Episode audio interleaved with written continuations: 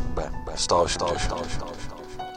Demon de Trigan, rymujący mieszkaniec piekła, jest polskiemu czytelnikowi znany dosyć dobrze. Chociaż fani Batmana spotkali go chyba tylko w Elseworldzie Zagłada Gotham, to pojawił się w Sandmanie i Hitmanie.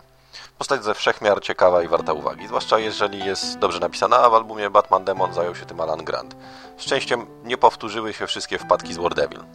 Jest Wigilia Wszystkich Świętych w Gotham, na, ma miejsce kilka wstrząsających rytualnych morderstw. W trakcie rozwiązywania sprawy na drodze Batmana pojawia się nikt inny, tylko rymujący i zabiera go na straszliwą wyprawę na dno piekieł. I faktycznie, Wayne musi przejść przez piekło, a to za sprawą postaci, które w podziemnym świecie spotyka. Wszystkie mają mu coś do zarzucenia, począwszy od Abatora, któremu noszący wtedy pelerynę Jean-Paul Valley pozwolił umrzeć, przez Jasona Toda, również obarczającego Wayne'a winą za swoją śmierć, aż po jeden z największych symboli mitologii Mrocznego Rycerza, czyli jego zamordowanych rodziców. Na końcu podróży czeka oczywiście najtwardszy boss ze wszystkich poziomów, a jest nim Baal. Porównanie do gry komputerowej wrzucam tu celowo, bo samo zakończenie wędrówki przez piekło nie jest szczególnie wyszukane. W charakterze Deus Ex Machina występuje tu śmieszny artefakt, oddanie i wściekłość Batmana. To psuje trochę cały do tej pory pozytywny efekt. Niestety Grant trochę się potknął.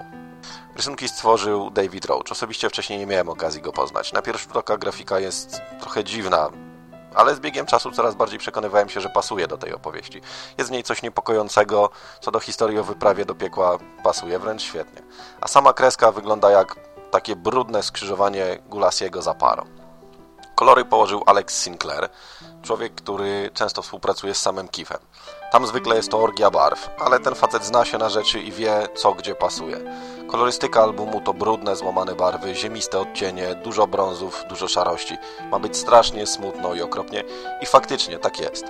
A przy oprawie graficznej przestępstwem byłoby pominięcie dwustronicowej okładki. Rewelacyjną rozkładówkę stworzył Brian Stelfreeze, polskiemu czytelnikowi znany chociażby z przedruków okładek do serii Shadow of the Bird.